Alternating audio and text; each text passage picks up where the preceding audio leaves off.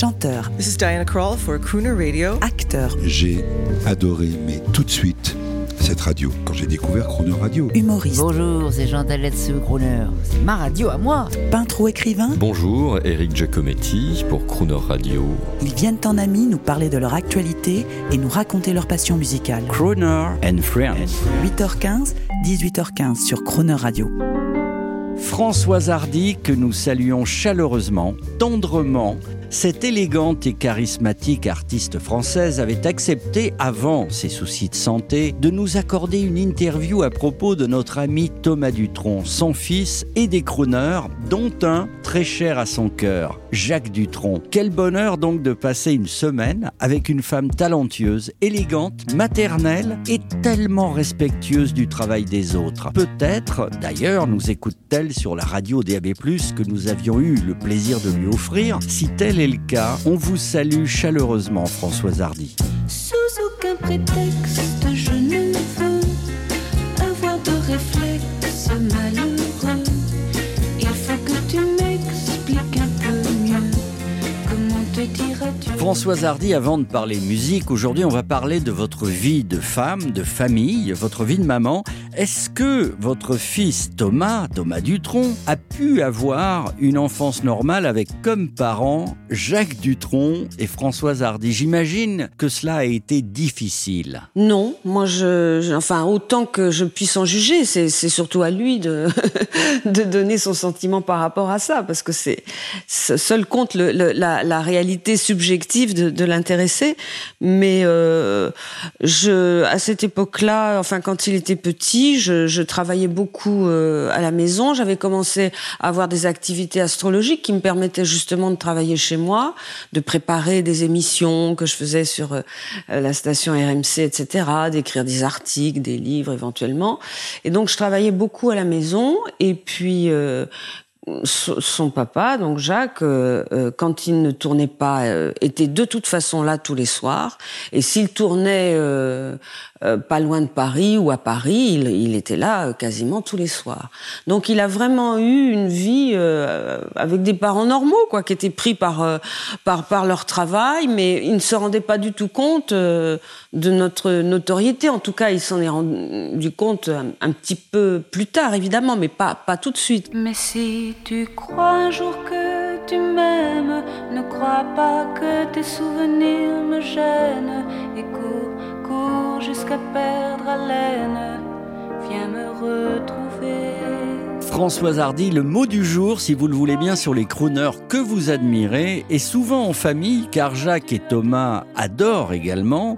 Aujourd'hui, un mot de votre part sur Julio Iglesias que vous adorez et avec qui vous avez enregistré. Je ne l'ai pas fait directement avec lui. Et heureusement d'ailleurs, parce que je pense que j'aurais été euh, tétanisée de, de, chanter avec lui. Car Julio Iglesias, pour moi, et je m'en suis rendu compte quand il a commencé à avoir cette carrière internationale. Je m'en rendais moins compte, vous savez, quand euh, il avait ses grands succès en France, là, Je n'ai pas changé, Embrasse-moi et compagnie, que j'aimais beaucoup d'ailleurs, qu'on entendait partout, pas seulement en France. Mais euh, quand il a commencé à faire une carrière euh, américaine, surtout, et qu'il avait euh, enregistré euh, euh, Crazy, je me souviens, c'était magnifique. Et quand il a enregistré aussi Caruso avec Lucio Dalla, la version de, de la chanson Caruso, une chanson sublime, euh, la meilleure version de tous les temps de cette chanson, c'est la version de Julio Iglesias avec Lucio Dalla. Donc pour moi, c'est un immense chanteur. C'est un immense chanteur qui, en plus, euh, a un timbre exceptionnel, comme tous les grands chanteurs, il a un timbre exceptionnel. Et puis, il a un art aussi de nuancer. Il, il, il ne, il n'envoie jamais trop de voix. Enfin, il est très, très subtil, etc.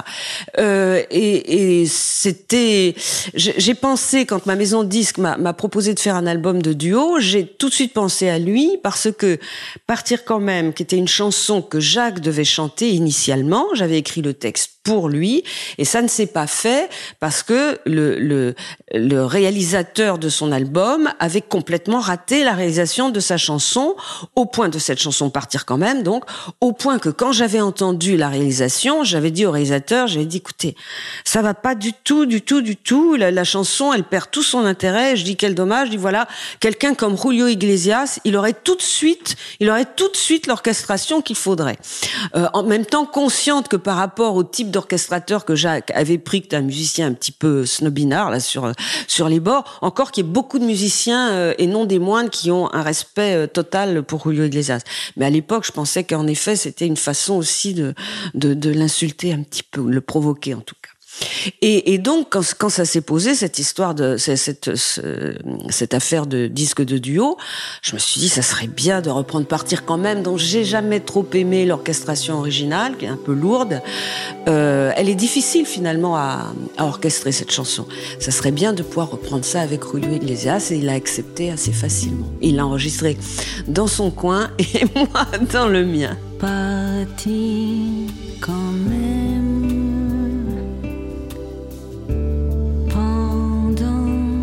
Qu'il dort pendant qu'il rêve et qu'il est temps encore. Partir quand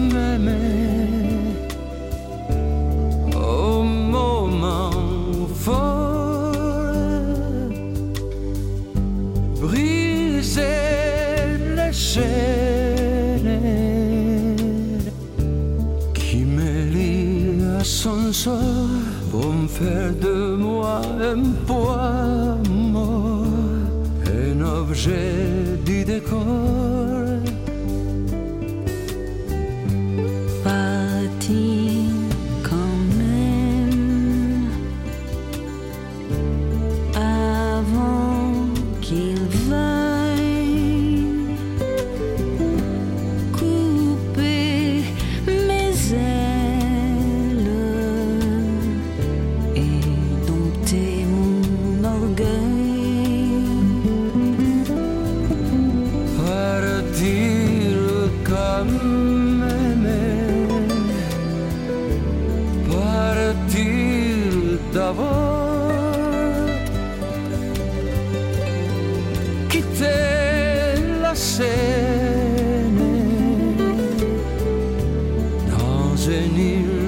Ultime forêt avant de dire je t'aime, que le piège se referme.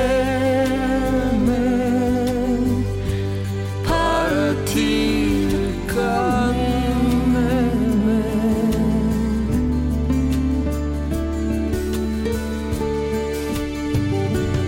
Reste maître de ce jeu et de mes énigmes.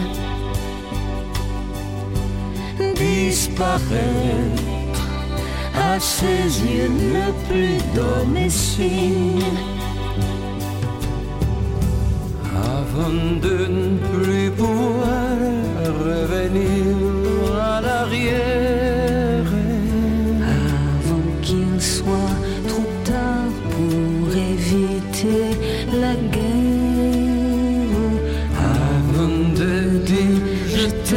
t'aime, savoir